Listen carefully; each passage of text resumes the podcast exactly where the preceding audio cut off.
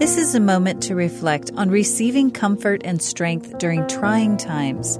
President Henry B. Eyring talks about the help and peace that the Spirit of the Lord can bring us.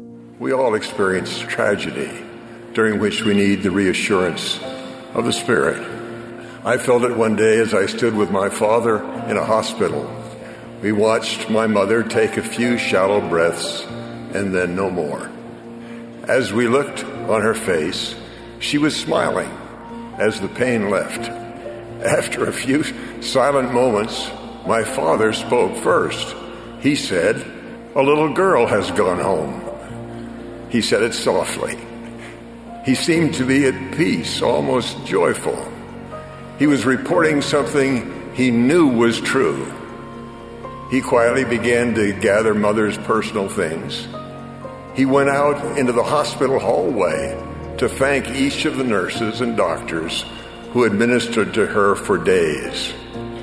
My father had the companionship of the Holy Ghost at that moment to feel, to know, and do what he did that day.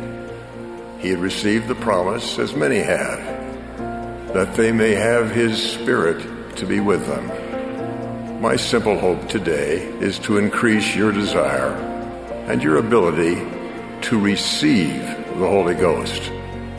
More precious than a memory or a picture of events is the memory of the Holy Ghost touching our hearts and its continuing affirmation of truth.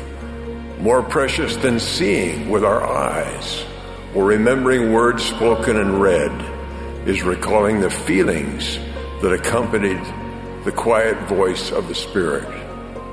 We have the priceless promise of the Holy Ghost as a companion, and we also have true directions on how to claim that gift.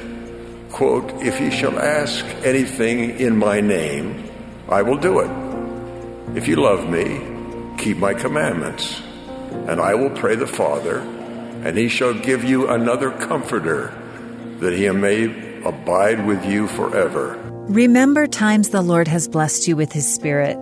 That was an excerpt from President Henry B. Eyring's talk, His Spirit to be with you. This is a moment to reflect.